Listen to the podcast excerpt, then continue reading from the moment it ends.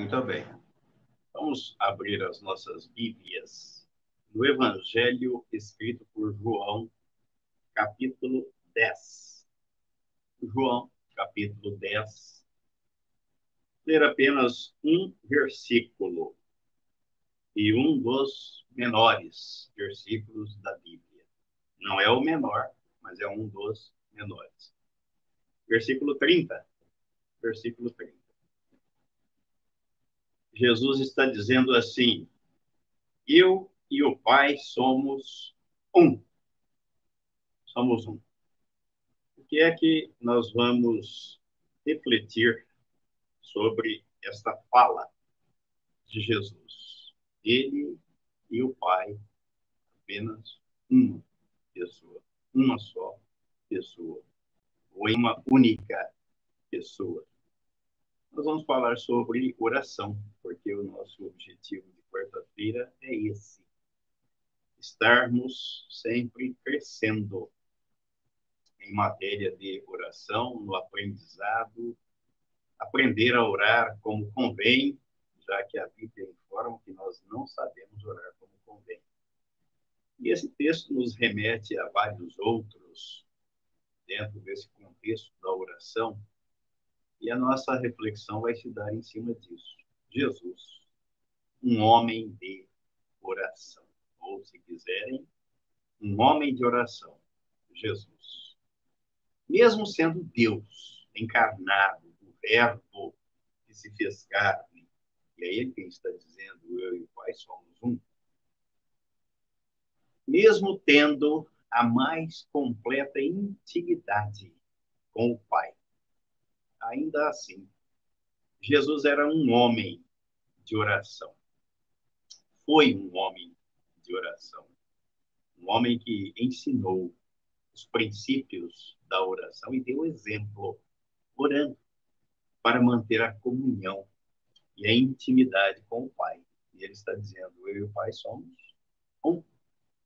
O autor da carta aos Hebreus, ele traz com precisão e de forma bem explícita a afirmação quanto a este fato relacionado com a vida de Jesus, por Jesus ser, ter sido um homem de coração. No capítulo 5, Hebreus, capítulo 5, do versículo 7 ao 10, ele diz assim: Ele, Jesus, nos dias da sua carne, tendo oferecido, com forte clamor e lágrimas, orações e súplicas, a quem o podia livrar da morte, e tendo sido ouvido por causa da sua piedade, embora sendo filho, aprendeu a obediência pelas coisas que sofreu. E tendo sido aperfeiçoado, tornou-se o autor da salvação eterna para todos os que lhe obedecem, tendo sido nomeado por Deus sumo sacerdote, segundo a ordem de Melquisedeque. Então, Jesus ofereceu com forte, forte clamor e lágrimas, corações e súplicas. Nós devemos aprender com Jesus. E esse é o nosso objetivo. Só no último dia de vida terrena, que antecedeu a sexta-feira, nós estamos chegando aí, né? Não sei mais que dia que é, que é semana que vem, porque não guarda essas datas. Isso é coisa do homem, calendário humano. Mas a quinta-feira, que antecedeu aquela sexta onde Jesus fora crucificado, na noite de quinta-feira, Jesus orou três vezes no cenáculo, no Getsemane e no Calvário, só naquele dia. Na sala ampla e mobiliada do cenáculo, ele orou pelos discípulos e por aqueles que viriam a crer nele. Aquilo que nós temos registrado aqui no capítulo 17 de João do Evangelho, escrito por João, capítulo 17. Esta oração fora feita no cenáculo. Jesus se reuniu com os seus discípulos, e ali ele fez esta oração. E no versículo 20, ele diz: Não rogo somente por estes, mas também por aqueles que vierem a crer em mim por intermédio da sua palavra. Essa oração nós já fizemos algumas reflexões nela nesse capítulo 17. E aqui está um versículo que é marcante, porque nós fizemos parte das atenções, das orações de Jesus. Nós que ainda não tínhamos nascido, aqueles que ainda não, não nasceram. Mas Deus sabia, e Jesus é o, o Verbo encarnado, e aqui ele está dizendo que ele e o Pai são um, uma única pessoa. Ele orou por nós. No Getsemane, Jesus orou por si, para si mesmo. Ele orou. Nós vemos aqui no capítulo 26 de Mateus. Mateus, capítulo 26. Hoje nós vamos falar sobre as orações, ou algumas, não dá para falar sobre todas, de Jesus, as orações que ele fez. No versículo 39, Mateus capítulo 26, versículo 39. Adiantando-se um pouco, prostrou-se sobre o seu rosto, orando e dizendo: Meu pai, se possível, passe de mim este cálice. Todavia, não seja como eu quero, e sim como tu queres. Isso no Getsemane. Na cruz, das sete palavras que ele proferiu na cruz, três foram orações. A primeira, em favor daqueles que o crucificavam.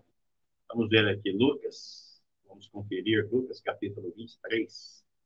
Lucas capítulo 23. Qual foi a oração de Jesus pelos seus algozes, por aqueles que o estavam crucificando? Versículo 34. Lucas capítulo 23, versículo 34. Contudo, Jesus dizia: Pai, perdoa-lhes, porque não sabem o que fazem. Então, repartindo as vestes dele, lançaram sortes. Quem seria capaz de fazer uma oração nesse nível?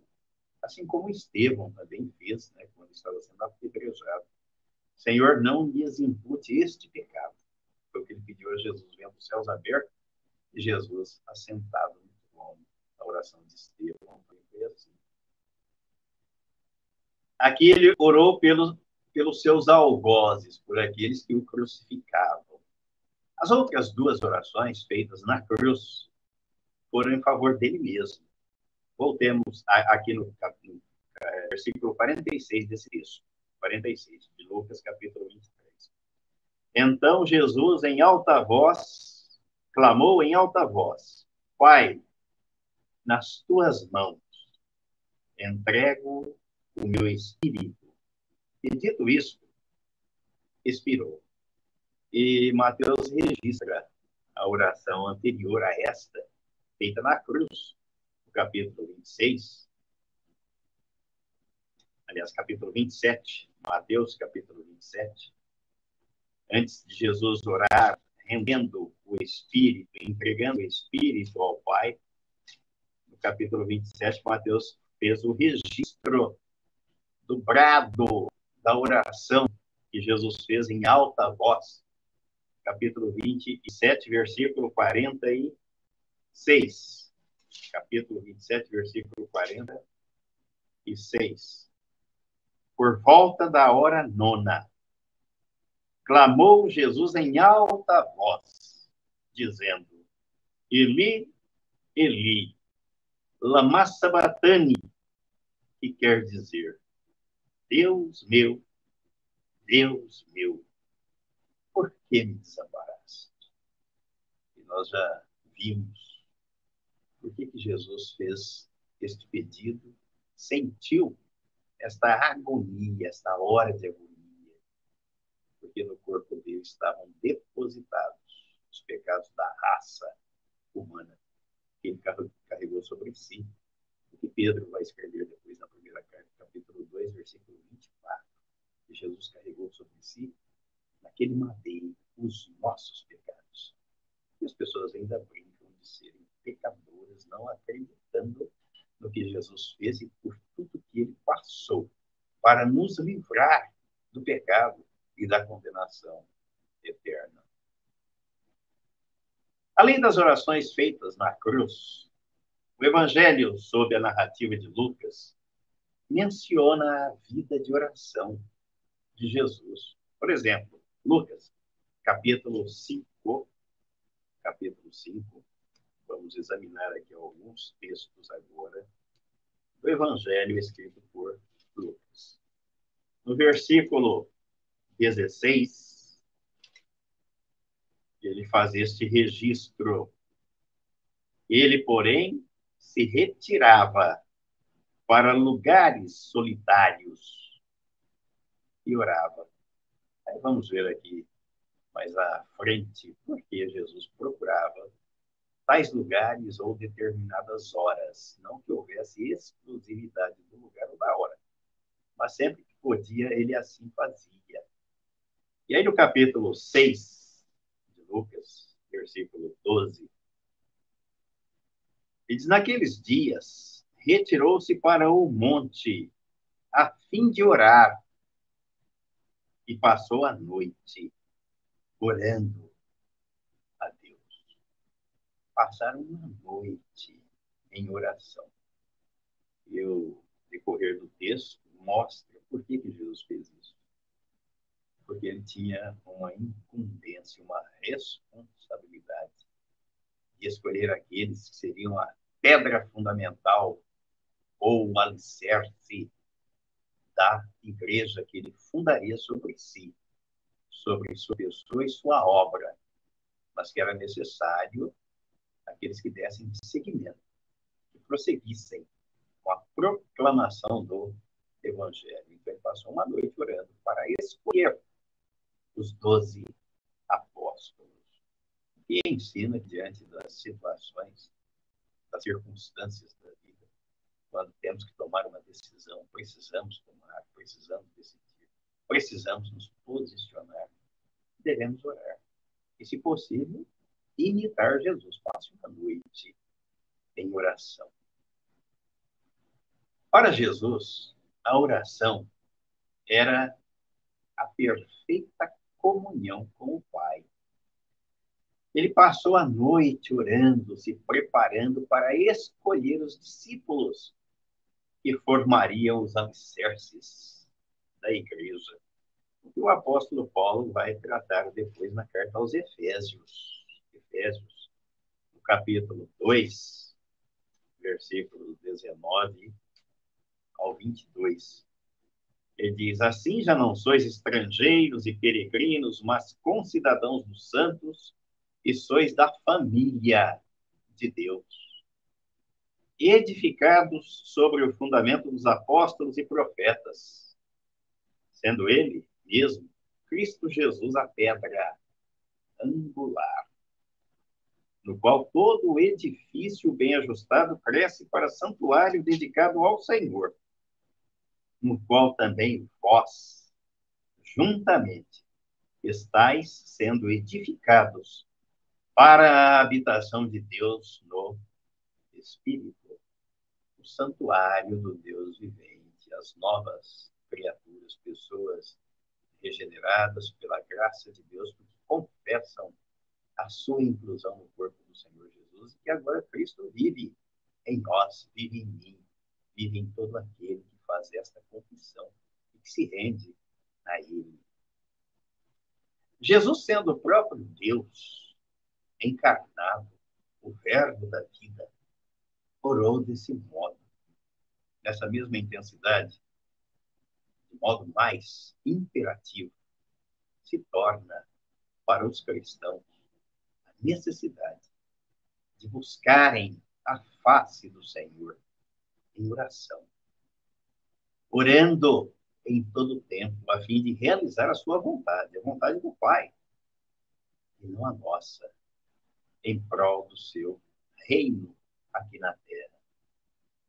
Lucas, no capítulo 9, ainda faz outro registro acerca da oração feita por Jesus. No versículo 18, estando ele orando à parte, achavam-se presentes os discípulos, a quem perguntou: Quem dizem as multidões que sou eu? Nós vemos esse relato também feito por Mateus, né, no capítulo 16.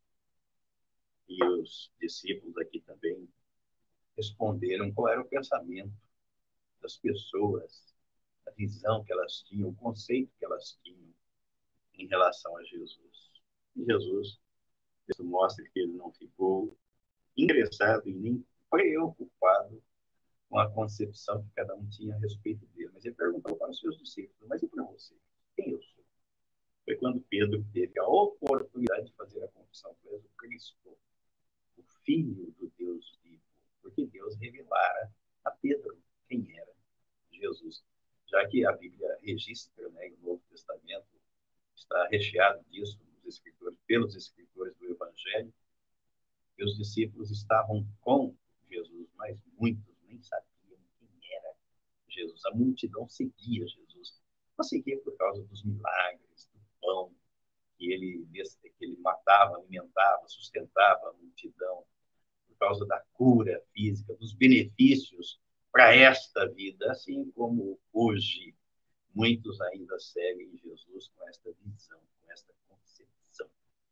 E nesse mesmo capítulo 9, aqui nos versículos 28 e 29, cerca de oito dias depois de proferidas estas palavras, tomando consigo a Pedro, João e Tiago, subiu ao monte com o propósito de orar. Oito dias depois. Aqui está um fato ocorrido enquanto Jesus orava. Os discípulos, Pedro, João e Tiago, ouviram a voz vinda do céu e contemplaram a glória de Deus ao verem Moisés e Elias em glória, como prenúncio daquilo que um dia veremos e seremos na companhia do Senhor. Veja os versículos 30 ao 35 desse mesmo texto. Eis que dois varões falavam com ele. Jesus estava orando. Dois varões, Moisés e Elias. Jesus representando ali a graça. Moisés representando a lei. E Elias representando os profetas. Ou seja, em todos os tempos, em todas as épocas, em todas as eras. Versículo 31. Os quais apareceram em glória e falavam da sua partida, que ele estava para cumprir em Jerusalém. Pedro e seus companheiros achavam-se feridos de sono, mas conservando-se acordados, viram a sua glória e os dois varões que com ele estavam. Ao se retirarem estes de Jesus, disse-lhe Pedro: Mestre, bom é estarmos aqui.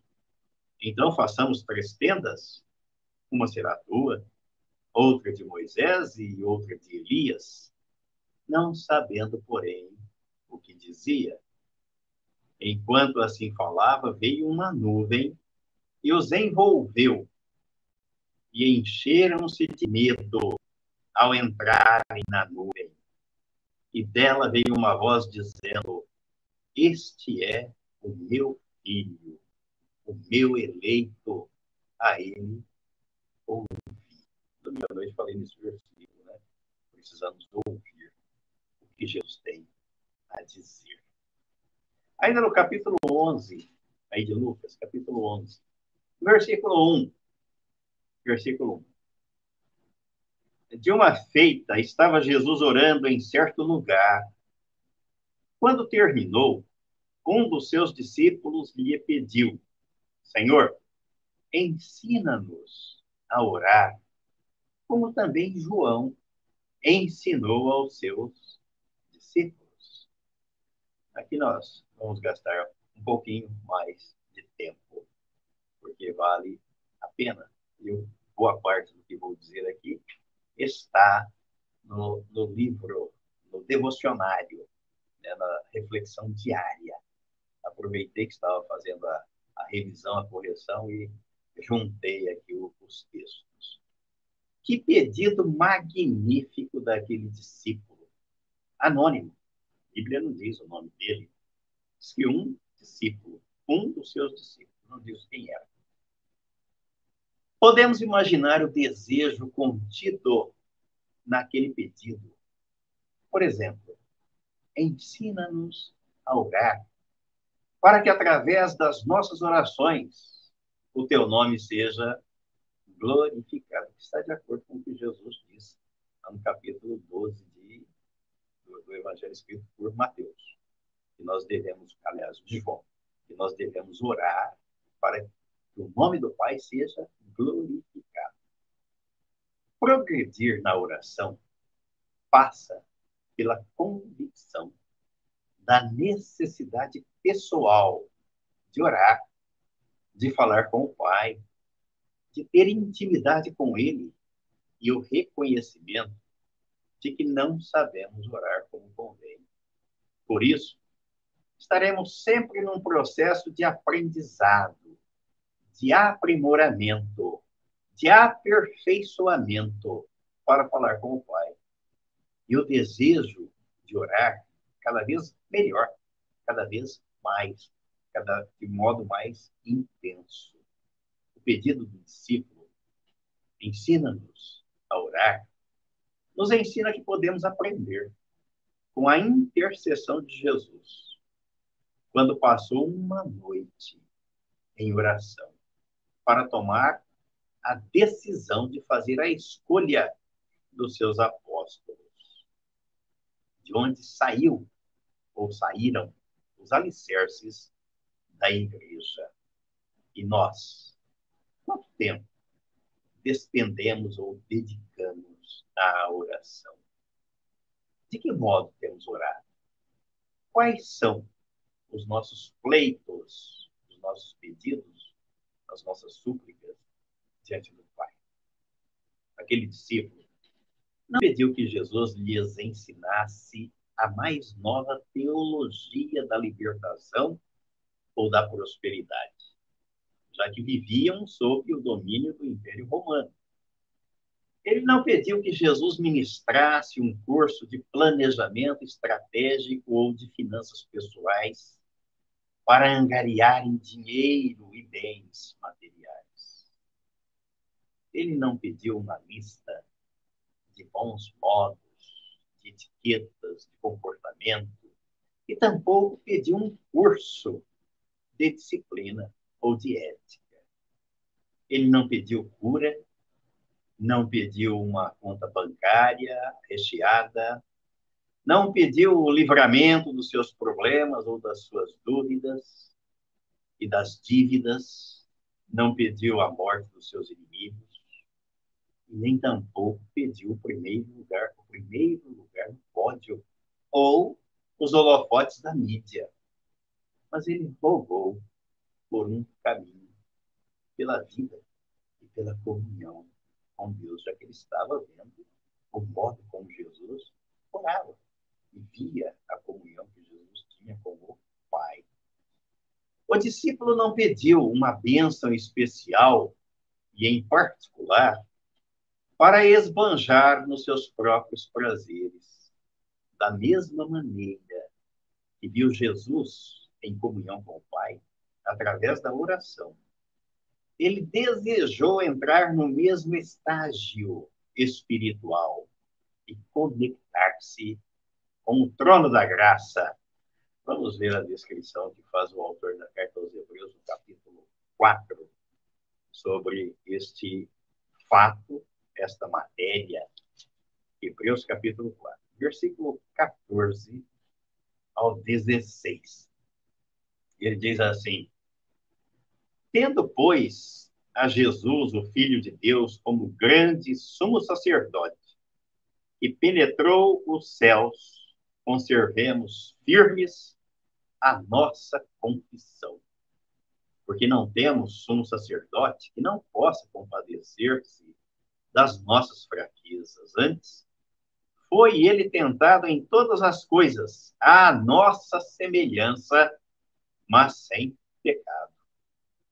Acheguemos-nos, portanto, confiadamente, junto ao trono da graça, a fim de recebermos misericórdia e acharmos graça para socorro em ocasião oportuna. Então, a palavra nos exorta, nos incentiva, nos estimula a nos achegarmos ao trono e com confiança ao trono da graça, para recebermos misericórdia e acharmos graça em e socorro em ocasião oportuna. O pedido daquele discípulo não foi egoísta, porque ele não fez apenas para si, mas para os seus co-discípulos. Ao formular o pedido na primeira pessoa do plural, ensina-nos a orar. Longe de pensar em competir com os discípulos de João, o seu pedido expressa a visão de um só corpo que experimenta a comunhão com o Senhor da vida, o corpo de Cristo. Esta lista de Lucas deve-se a esta lista deve-se acrescentar a passagem de Marcos, capítulo 1, no versículo 35, que igualmente, ao se referir a Jesus em matéria de oração, ele diz, é Marcos, capítulo 1, versículo 35. Tendo se levantado alta madrugada, saiu, foi para um lugar deserto e ali orava. Então vemos que Jesus orava de manhã, orava à tarde, orava ao meio-dia, orava à noite, orava de madrugada Alta madrugada quer dizer entre três e seis horas da manhã. O texto mostra que Jesus buscava horas tranquilas para a comunhão com o Pai, longe do burburinho, longe do barulho, da agitação, da correria do dia a dia, para ouvir a voz do Senhor, para ouvir o sussurrar do Espírito Santo Assim como Deus fez com o profeta Elias.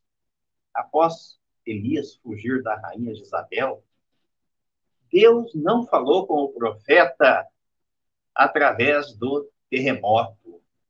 Mandou um terremoto, mas não falou com ele. Não falou com o profeta na força do vento que despedaçava as penhas, mas falou-lhe no cicio manso e suave na doce brisa do Espírito. Assim é a voz de Deus, a voz do Espírito Santo, que poucos têm familiaridade com elas, poucos têm tempo para ouvir a voz de Deus. Embora buscasse horas mais tranquilas para orar, a Bíblia registra que Jesus manteve horários variados de oração como, por exemplo, de madrugada, pela manhã, ao meio-dia, à tarde, à noite. Isso nos remete ao salmista do Salmo 55. Salmo 55. No versículo 17, onde ele diz assim, versículo 17, Salmo 55. À tarde, pela manhã e ao meio-dia, Farei as minhas queixas e lamentarei, e ele ouvirá a minha voz. Ou então Daniel, que também orava três vezes ao dia. E depois Jesus disse no capítulo 6 do Evangelho escrito por Mateus, que nós devemos, para ouvir a voz de Deus, para entrarmos na intimidade com o Senhor, devemos entrar no quarto e fechar a porta e falar com ele em secreto. Mateus capítulo 6, versículo 5 a 8. E quando orardes, não sereis como os hipócritas, porque gostam de orar em pé nas sinagogas e nos cantos das praças, para serem vistos dos homens. Em verdade vos digo que eles já receberam a recompensa. Lembram da parábola que Jesus contou do publicano e o fariseu? O fariseu orava, ó oh, Deus, em praça pública, não sou como os demais homens. E Jesus disse, esse daí já, a oração dele não passou do teto. Não passou.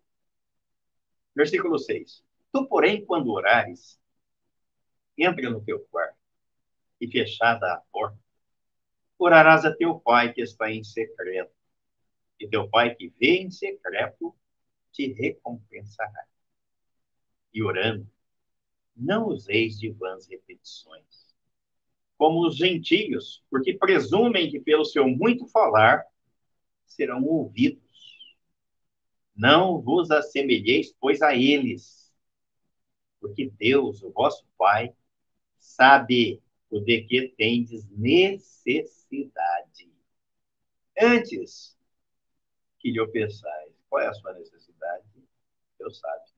Antes de você pedir, de repente você vai pedir e não pede corretamente. Por isso que o apóstolo Paulo diz na carta aos Romanos, no capítulo 8, que nós não sabemos orar como convém. E o Espírito Santo intercede por nós com gemidos inexprimíveis. Mas Deus sabe quais são as nossas necessidades. Assim como recomendou o apóstolo Paulo, devemos orar em todo o tempo e aproveitar o tempo todo, porque os dias são maus. Vamos conferir aí Efésios, capítulo 5. Efésios, capítulo 5. No versículo, o versículo 15 e o 16. Portanto, vede prudentemente como andais não como nécios, e sim como sábios, remindo o tempo, porque os dias são maus. Não sou eu, e nem é pessimismo, é Bíblia, é o que está escrito na Bíblia. E aí no capítulo 6 dessa mesma carta, versículos 17 e 18, Tomai também o capacete da salvação e a espada do Espírito, que é a palavra de Deus, com toda oração e súplica, orando em todo o tempo no Espírito. E para isto, vigiando com toda perseverança e súplica por todos os santos, porque os dias são maus. Há uma relação das orações de Jesus com os acontecimentos anteriores ou posteriores que o envolviam, como se pode ver nos textos que as seguem ou as antecedem. Ao seguir o exemplo de Jesus, nossas orações devem ser movidas por amor. Amor a Deus, ao seu reino e ao próximo. Assim como diz o salmista do Salmo 116. Salmo 116, versículo 1 e 2. 1 e 2. Diz assim o salmista: Amo o Senhor, uhum. porque ele ouve a minha voz e as minhas súplicas porque inclinou para mim os seus ouvidos. Invocá-lo-ei enquanto eu viver. Por amor. Movidos, motivados por amor e pelo amor de Deus. Nós amamos a Deus porque Ele nos amou primeiro e derramou o seu amor em nossos corações pelo Espírito Santo que nos foi outorgado na ressurreição juntamente com Cristo. O Deus que ouve é o Deus que merece ser invocado. Como invocar um Deus surdo, mudo, cego? O profeta Elias desafiou os profetas de Baal e mandou que eles invocassem o Deus deles. E depois Elias invocaria o seu Deus. O Deus que respondesse seria o Deus verdadeiro. Está lá no livro do, primeiro livro dos Reis, capítulo 18, versículo 24. E o resultado foi que o Deus Baal não respondeu, enquanto o Senhor respondeu e consumiu o holocausto. Que glória! Louvado seja o Senhor. Aprendemos com Jesus a ser um homem ou uma mulher de oração. Orar em todo tempo, em todas as ocasiões, por todas as circunstâncias, por todos os motivos que nos tangenciam a vida, porque os dias são maus. Devemos orar em todo o tempo para ficarmos firmes contra as ciladas do inimigo e para estarmos vigilantes, aguardando a volta do Senhor. Vamos terminar com o que está escrito em Lucas, capítulo 21.